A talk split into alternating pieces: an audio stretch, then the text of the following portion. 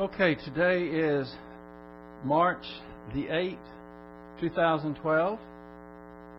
And I'll remind you that I, again, I won't be here for Bible class next Tuesday night or for our young people's class Wednesday. I'll be at a conference in uh, Houston.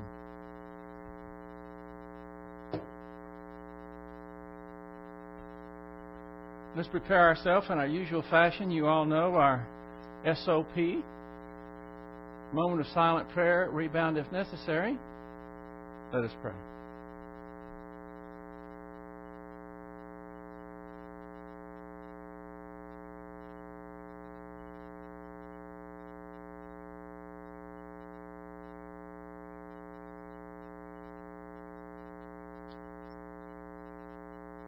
Heavenly Father, we recognize this world is not my, our home and we're just passing through. We want to make the most of it as we do. We cannot do that in spiritual ignorance. We can't do it unless we are prepared. So we pray that you will continue to prepare us not only to witness to others and to give them the good news, but also that our lives will exemplify the abundant life that you have for believers that is free from fear and has a personal sense of eternal destiny. And we pray that you will help us to continue to uh, draw on that grace that you have so uh, prolifically given us. So we pray that you will help us to focus this evening, for we pray it in Christ's name. Amen. I was sent an email today that. Uh, uh, is a little unusual. I can't even remember who sent it to me. Uh, the name of it is The White Side of the Story of Negroes. It, has, it, uh, it says the reason, uh, this is the reason that CNN dropped Pat Buchanan. I'm, I was not familiar with this, but uh, evidently he sent something to our president, and he got, um, or he responded somehow and was taken off of CNN. CNN. Anyway, this, what makes this interesting is that it's not the the regular line that you hear. Normally, uh, you hear the same old thing every time the race issue is brought up. But this is uh, what uh, Patrick J. Buchanan said uh, to the president he said, We need to have a conversation about race in America. Fair enough. By the way, he says that's what our president says, is that we need to have a conversation about race in America. And Pat Buchanan says, Fair enough, but this time it has to be a two way conversation. White America needs to be heard, to, to be heard from, not just lectured to. This, type, this time, the silent majority needs to have its convictions, grievances, and demands heard. And among them are these. First, America has been the best country on earth for black folks. It was here that 600,000 black people, brought from Africa in slave ships, grew into a community of 40 million, were introduced to the Christian salvation, and reached the greatest levels of freedom and prosperity blacks have ever known. Jeremiah Wright ought to go down on his knees and thank God that he is an American. Second, no people anywhere has done more to lift up blacks than white Americans. Untold trillions have been spent since the 60s on welfare, food stamps, rent supplements, Section 8 housing, Pell Grants, student loans, legal services, Medicaid, earned income tax credit, and poverty programs designed to bring the American African American community into the mainstream. Governments, business, and colleges have engaged in discrimination against white folk with affirmative action, contract set asides, and quotas to advance black applicants over white applicants.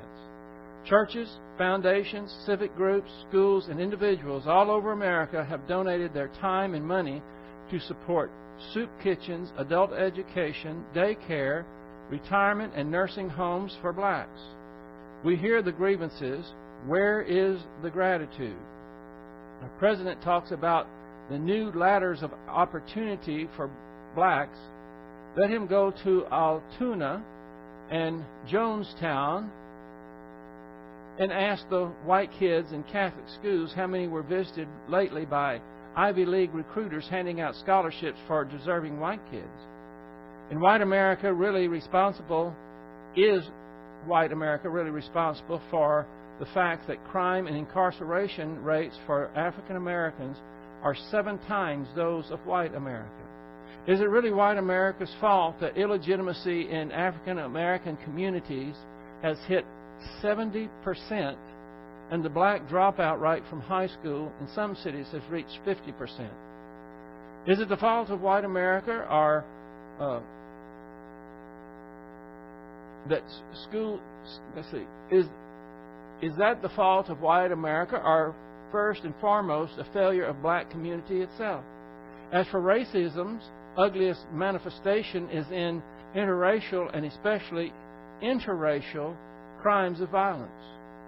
Is the president aware that white uh, white criminals choose black victims 3% of the time? Black criminals choose white victims 45% of the time.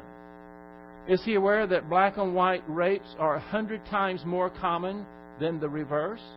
Than black on white robberies were 130 times as common in the first three years of this decade as the reverse?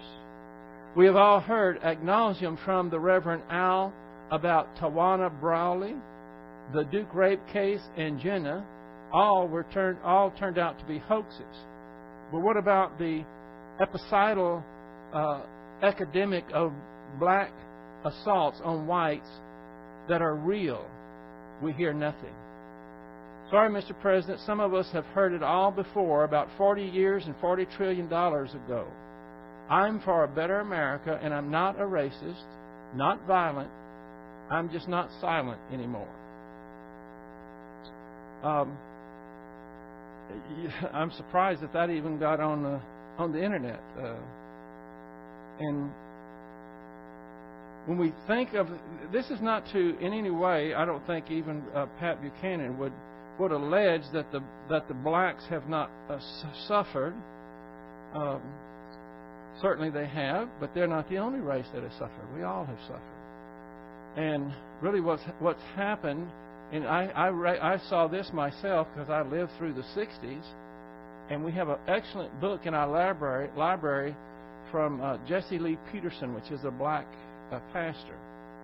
And he says he lays the guilt, the fault of these horrendous statistics in the black community because when the government came in uh, and started handing out money to black families, especially the, black women, said if they don't have a job and they don't have a husband, then they'll qualify for free money. When that happened, the black fathers stepped out and the government stepped in, and it's been a train wreck ever since. It won't be until the black fathers start to take their responsibility seriously and step back in and be the head of the house and start training these young men, these young uh, black boys, how to be a man, how to be a good father and a good and a good husband. I don't think anything's going to change, and, and doesn't matter how much money you throw at it. Anyway, I thought that was interesting. I haven't heard something like that in a long time. Now, of course, this would be controversial to a lot of people, but uh, usually the truth is, as we'll see as we continue uh, in our study tonight, we're going to continue in getting the gospel right and bring up where we're going to be. We've already been here. I'm not going to go over it again. I just want to make sure that there is no loose ends. 1 Corinthians chapter 15, verse 1 through 2. Now I make known to you, brethren, the gospel which I preached to you, which also you received, and which also you stand. How someone could think that this is not referencing believers, I don't know, but some do. By which also you were saved if you hold fast the word which I preached to you, unless you believed in vain. this verse really typifies the, how important it is for you to get the context of a verse. Anytime someone asks me about the verse and I turn to the Bible, to, I don't turn to the verse. I go to the verses right before it and the verses right after it to get the context of what this is saying. Now, if you just take this and lift it out of context, then someone could try to say, well, see, you can lose your salvation. If you don't hold to the word which you preach, then you believed in vain. You could lose your salvation, or maybe you were just a professor. You just professed Christ, but you really weren't saved. You could make that case unless you kept reading what, what comes after this as well as what comes before. And you'll remember this whole chapter is about the resurrection. And so when it says, unless you believed in vain, that is the condition. That is the only condition that a person could believe in the Lord Jesus Christ and it be in vain in other words, if you have the right object, that's always the important thing. If you have the right object, which is Jesus Christ, and for that faith in Christ to be in vain, there's only one thing. This is the only place I know of in the Bible that it references this, that that is useless if Christ was not resurrected. And he goes on for the whole rest of the chapter to make that case. So when you go to this verse and you put it in context and you say, sure, this is only a a potential, it's only a, a possibility. Even though this is a first class conditional clause, it's the debater's technique, he brought this up just so he could destroy it with what he's going to say in what follows. So this is true only if, with the rest of the chapter describes, if Christ believed, I mean, if Christ did not rise from the grave, then we believed in vain. Okay? It's just that simple. But you have to go to the context in order to find that. And this is one of those verses. If you don't have the context, then people can get all out of out of kilter. Then we went to Hebrews chapter 2, verse 1 through 3. For this reason, if you look at Hebrews chapter 1, it's all about God's plan and how Jesus Christ is superior to angels. He is the ultimate of the ultimate in everything. That's what it's talking about. And because God's plan is so great for us, He includes us in it. We are participators with Christ, even in the future. We must pay closer attention to what we have heard. Boy, does that ever. That fits every person in every church that there is. If there ever was a time that you could get distracted, it's now. I mean, people have the internet. We have uh, just a, a deluge of information every day and it can get your focus off of what is important, and you have to pay very close attention. When the Word of God is being taught, not only do you have to concentrate then, after it is over, when you go away, you have to start running these things to your mind. Okay, how do I apply that? Why is that relevant for me right now? Am I going to be able to use this and incorporate it in my thinking and look for opportunities that I'm able to stand firm for the faith and give truth to people? You have to concentrate even after you leave. You have to meditate upon this. This is what Joshua said. They were about to cross the Jordan and go into the, the promised land that was filled with all these uh, civilizations, these heathens. And what did God tell him? He says, You think about this night and day. When you wake up, when you go to sleep, you put them on your doorposts. You put them on your walls. Everywhere you have Scripture. You have to. It's not that you go just one, two, three times a week and think you've got it covered. We live in an exceedingly wicked and evil time, and the deception is everywhere. And so we have to continue to pay attention. He look. He doesn't only say pay attention. He says play much closer attention. Now, I'll be the first to, to acknowledge that I am a very spoiled pastor. Because when I look out, especially during a weeknight like this, I look out on this group and everybody is on the beam. They're focusing. I don't see anybody counting the squares in the windows or doing their nails or anything like that. And I know that that's pretty rare. A lot of pastors, when they look out, uh, you know, that's, that's why, let me say, I, I digress. I didn't finish that sentence, but this is what I want to say. I would much rather have a group, a small group like this, that are hungry for the Word and they want more and more than 10 times this number that are just mediocre and uh, are making sure their nails are clear as the Word of God is going to being taught. And so I'm spoiled. But am still talking to you. See, and I'm sure this is what the writer of Hebrews. He didn't say play pay attention. He said, and he didn't even say play closer attention. He said play much closer attention to what you have heard. And that means you don't only think about it now, you think about it all the time. You talk about it. I don't know what it's like in your home, but I can guarantee you, well, some of you live by yourself. I guess if you don't have anybody to talk to doctrine about, you talk to yourself or talk to the Lord or something.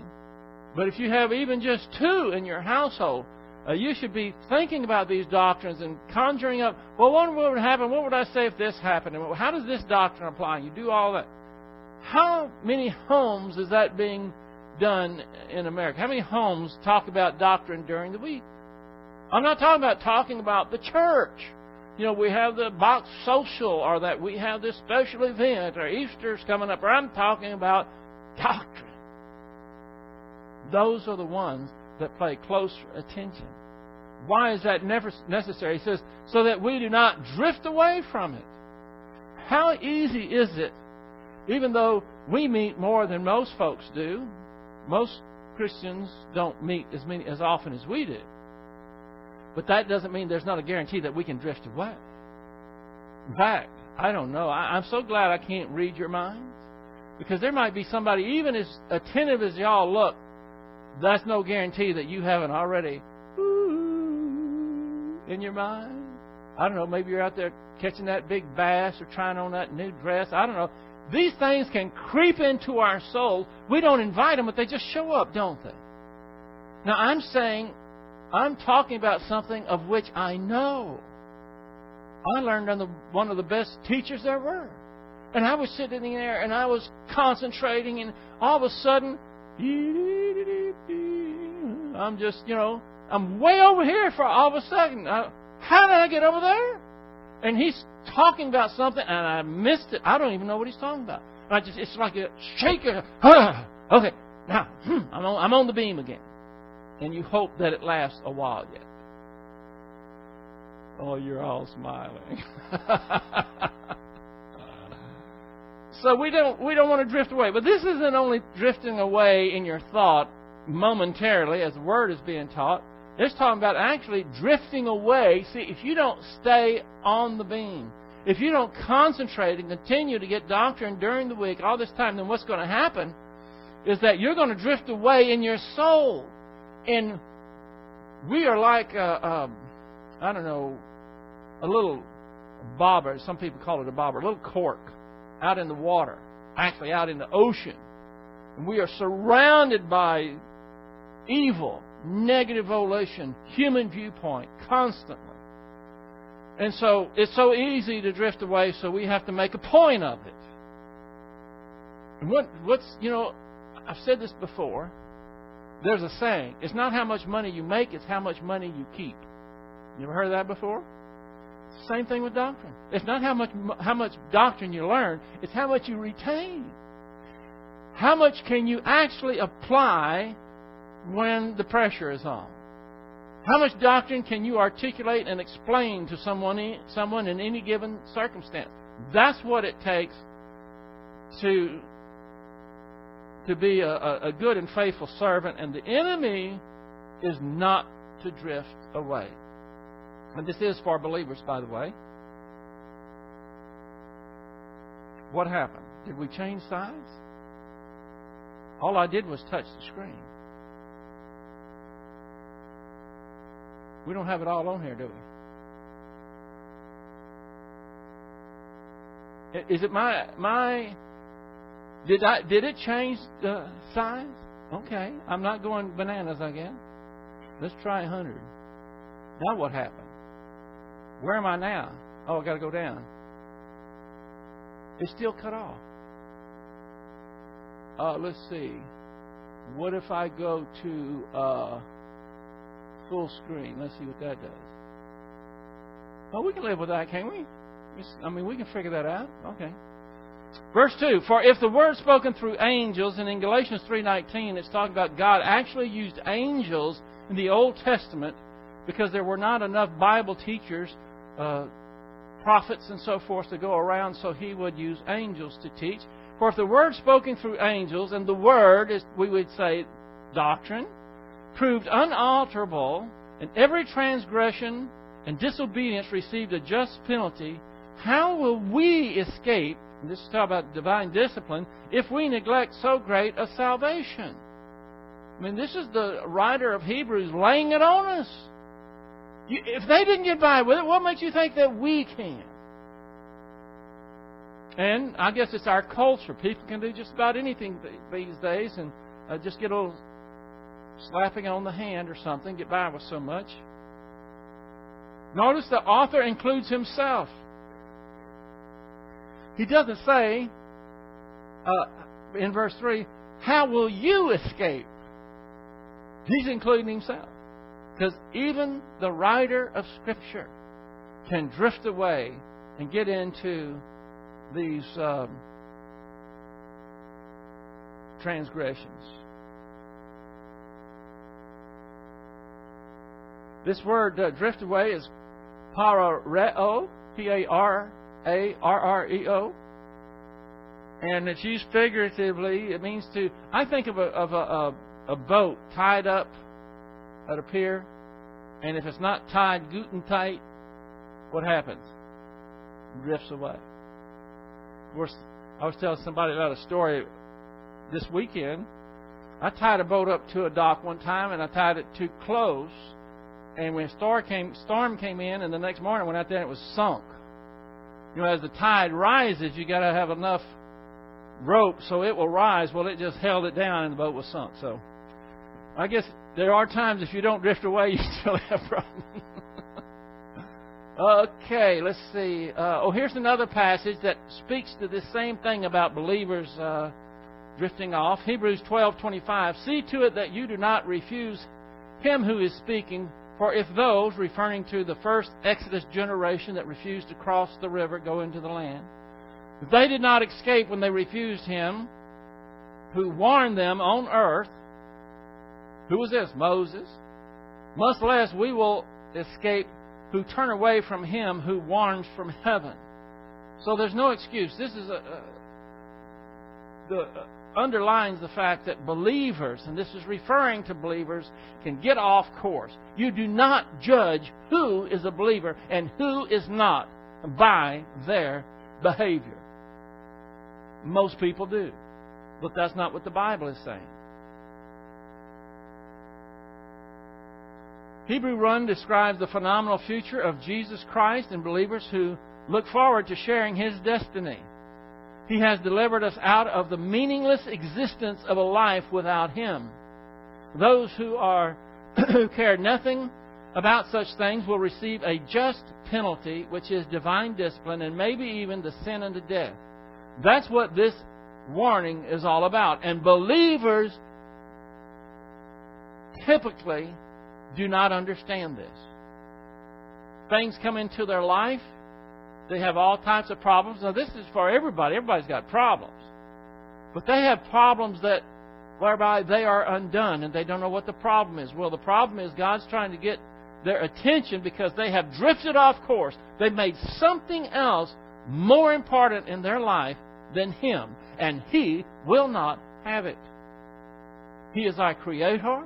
This life is all about who and what He is and we're along for the ride, and you put something before Him, uh, you can do it. I mean, He allows you to do it. He's given you volition, but you always pay the price.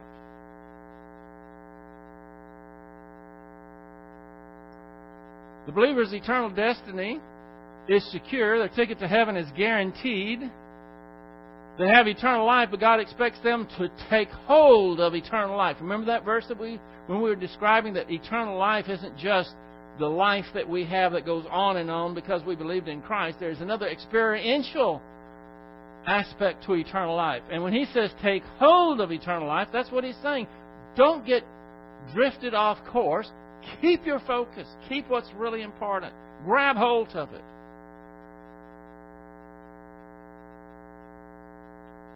They, uh, by executing unique spiritual life, specially designed for His royal family, believers who ignore uh, their, I don't know what this is, this word. I've been having, by the way, I've been having, you cannot believe the technical problems I've had in the last few days. And they are followed me here now. I mean, all I did was touch the screen, touch, I mean, the little deal down here, to move it down, and it all. Let me put, tell you something. That technology is great when it works. I don't even need to say the rest, do I? okay. Uh, well, we're designed for, to be His royal family. Believers who ignore this do so at their own peril. How do believers neglect their so great salvation? I didn't want to see that. I'm I was going to ask you that. That's one of the things y'all were supposed to do. Remember? No, because that was so long ago. That was that was a week ago. How can we remember that? I said next time, which wasn't Tuesday, it happened to be today.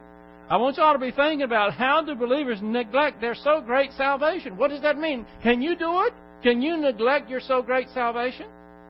I know how to keep you from sinning. There. See how great technology is? Okay. I want some hands. How does a how does a believer neglect his so great salvation? Y'all got any ideas? Y'all are all so perfect you can't even come up with one. Okay, that's number one on the hit parade. That's number one on my list. Negativity towards the Word of God. That's one way, very important way, that you can neglect your so great salvation. And actually, everything that ways that you, or things that you're going to say after that really stems from that. If you if you're not consistently getting nurtured by God's word and you're growing and you're learning things, and you're getting excited about this future that is just more than these few years that we have left here. When you when you're on board and you're going like that, it's all great. But that requires a, a consistent, no particular order. What, what is another way that I know I'm not this isn't for you, but how do they neglect it? Y'all can't think of a way? Failing to pray. That's one of them. God, failing to pray. Dig and then pray. Y'all with people, most of you do. Some of you live alone, but what would it be like if you started? And here, this is this the one that created you, created God the answers. He tells you, pray to me all the time. I'll it. And what do we do? Hmm, hmm, sorry, too busy. Mm-mm. What kind of? I would say that's a huge of a great don't even have to pay. They're having a, they're having a dinner for president in Houston. I think it's tonight, tomorrow night. Uh, tomorrow night, yeah. People, I think it's fine that you can get in and maybe get your picture. Forty the other one, and you don't get a one. There's all the other people have a not a leader of the universe that we don't we have to wait for an appointment. And we, saying we, I'm including me. There's not one of us here praying we ought to. He wants us to. That's how. you Can you have a relationship and not talk to somebody? Well, I just I mean, because it's so hard to don't pray. A lot of times I don't pray. This was something, but it's no weekend.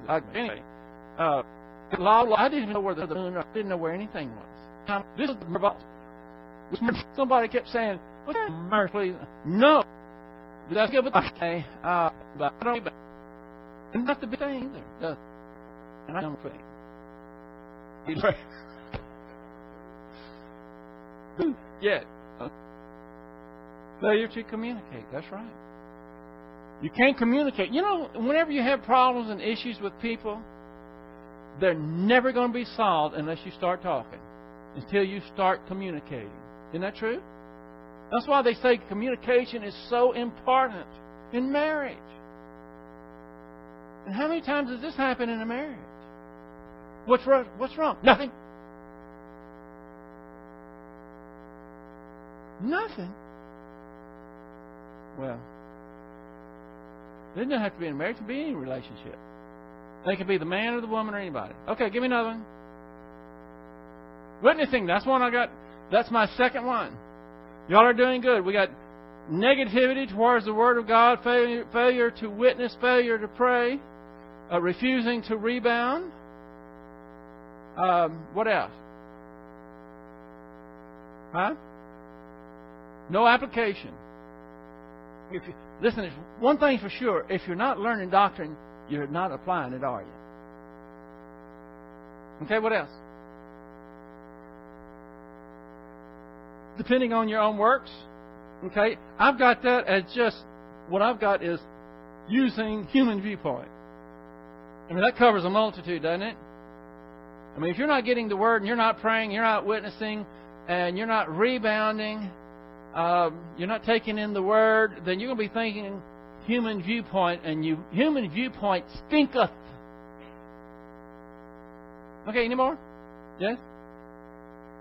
Frantic search for happiness. Yeah. See, when you when people are down, they they want to be up. There's a void inside because there's no doctrine, there's no truth, there's no relationship with the Lord, and they want to be happy. And so they go on a frantic search and they'll do anything to whatever suits their fancy in order to be happy. And let me tell you something. This life is not about being happy. I remember when I taught the uh, the 12 floors of the divine domain. Y'all, a lot of y'all were here. Remember when we got to the top floor? I still remember one of the first things, one of the first points, major point.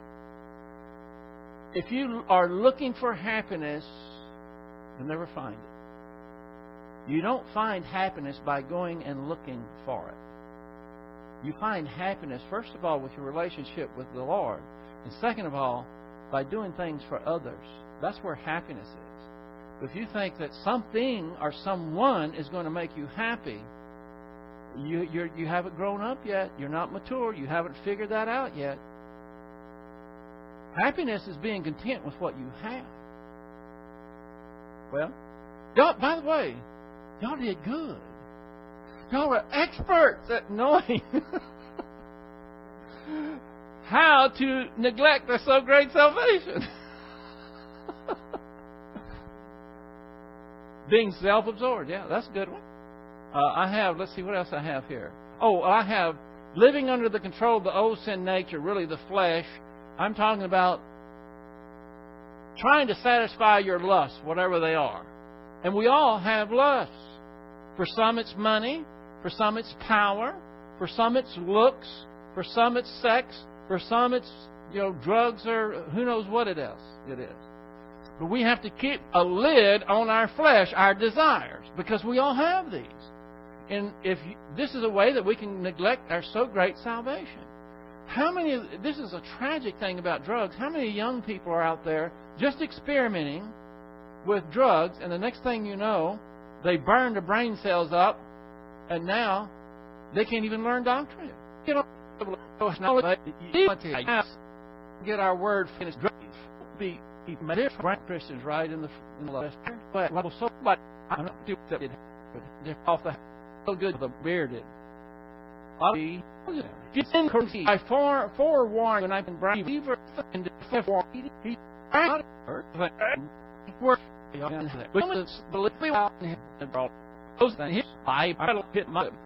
that doesn't it's not it's talking about who practice such things.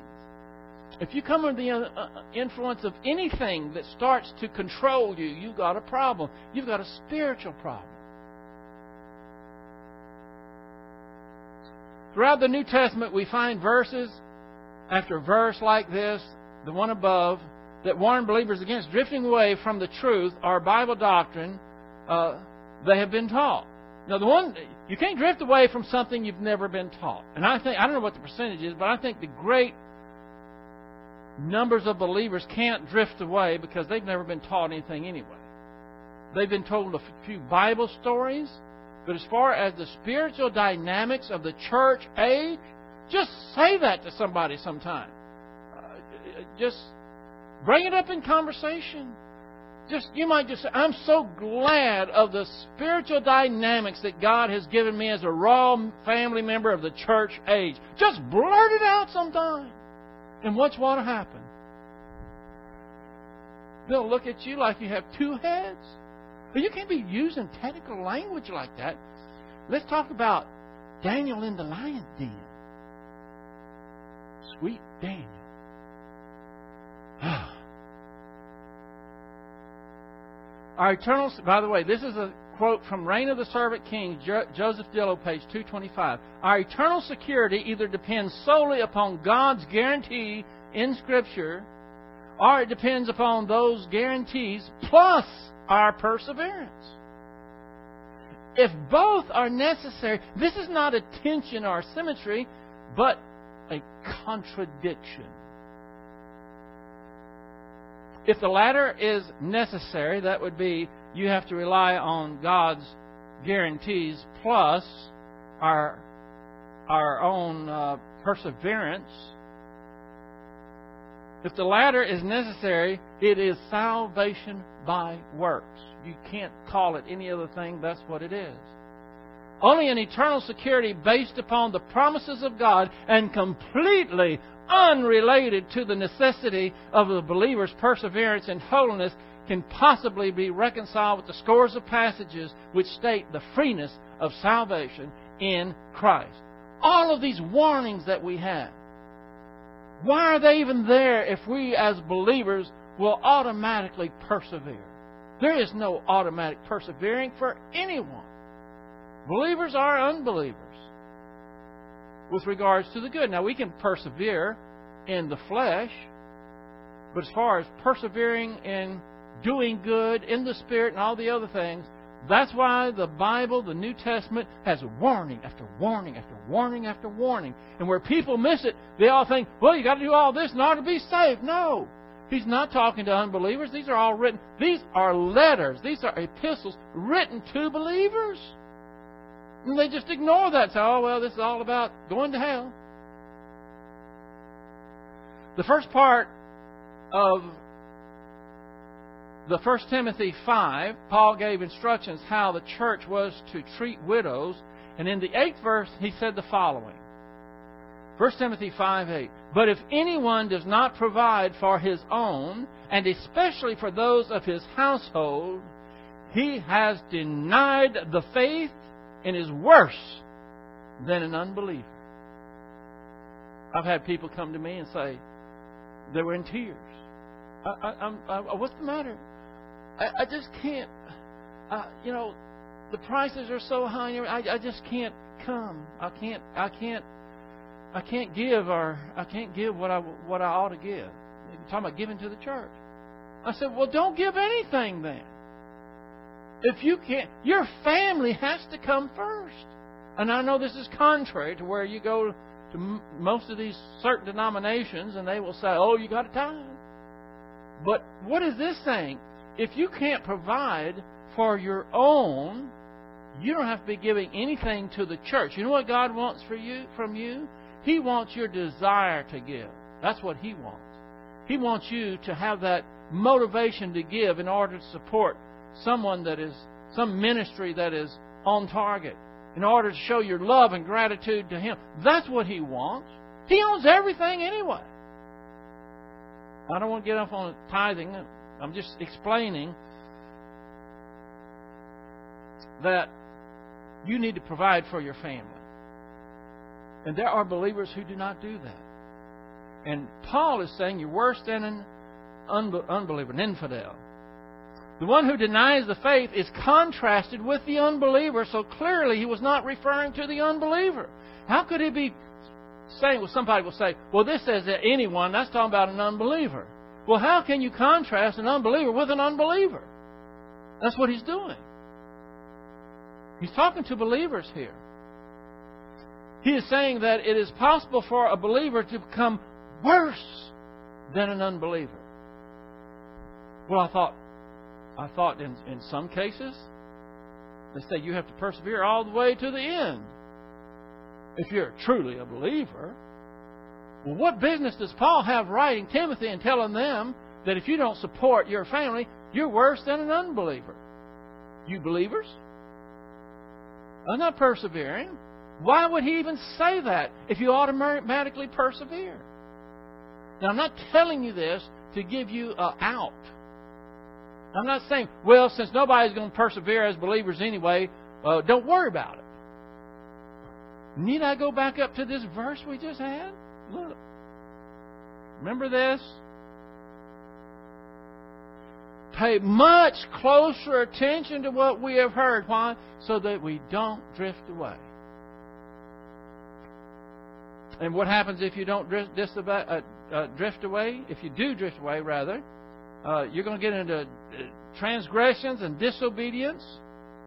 And if he didn't, if, if the, the believers back then that got the information from angels, if God didn't spare them, do you think He's going to spare you? Everybody thinks, oh, when you're a believer, everything is nicey nicey. Well, we are answerable to an almighty righteous God who says, Be holy, for I am holy. Can you be holy if you don't know what holy is? Can you be holy if you don't even have any doctrine? You don't know anything about God? You don't know anything about what He wants to do? What He wants you to do? None of us are going to reach His holiness. But we are to seek an experiential righteousness that can only come through learning the Word, understanding the spiritual dynamics of the church age, and the empowering of the Holy Spirit, and understand how to get out of carnality and get into spirituality, tap into this power, then we can be on the road to getting holy. And that's what God wants of us. So he's saying it's possible for believers to become worse than unbelievers. Unbelievers. This certainly denies the idea that to be a true believer you must keep the faith and persevere to the end. Let me ask you a question. And we're just about done. I don't know how your brain is right now, but I'm going to cause it to grind a little bit here. If I ask you are you going to persevere to the end? You know what you should ask me? Clarification. What are you talking about? Are you talking about positional or experiential? Ah, okay, now you got me. If I said, Are you going to persevere to the end positionally? What would you say? Absolutely. Why? Because it doesn't depend on you. I'm so glad it doesn't depend on us. How about, are you going to persevere to the end experientially? What are you going to say? I knew I was going to get silent. Everybody goes, listen, this is one of these times it's okay to say, I hope so. See, when the in the positional part, if you say I hope so, you you've got some growing to do. But there's not any of us that can say with certainty, oh, experientially, listen, I got it wired. I am going to persevere to the end. Huh. Well, that's a good sign you probably won't because you're an arrogant person. And you probably won't make it because you're dependent on yourself. Now, you might say, with God's help, I will. That sounds kind of I don't know, I guess get in trouble when I start saying denominations and everything. So I just kind of fluffy, you know. Uh, it's true, we need God's help. But for some of us, we there's not a chance in hell unless God sees me there. And there's not a chance if person does not keep on taking in doctrine. They're going to lose their eternal sense of destiny they're going to lose their glow, their vivacious, their their their happiness, everything. They just their light goes out. But the great thing is that God lets us. We can just acknowledge, hey, our light went out. I can't get it back on. I'm a jerk. I'm a I'm one of those hard cases that can't hardly learn very fast. And what happens? That light starts coming on again. What a great God. Okay, I've got the next verse. It's all ready to go for next time. Why are y'all going like this? Okay, there it is. Okay, that's it. And it's good one. I had fun with it today. So, let's close. Father, we thank you for your word. We thank you for your grace. We thank you that we can live this life not based on all the things that are happening each day, the details of life, but we can live our life with an attitude towards the eternal. Because you have given us eternal life. You are the eternal one. We pray that you will help us to focus and help us to keep from drifting away. It's so important that we do all those things that were were mentioned that that that go out, that quits happening once we drift away. We want to stay on target and we pray that you will help us to do so so that we can be good and faithful servants. And we pray this in Christ's name. Amen.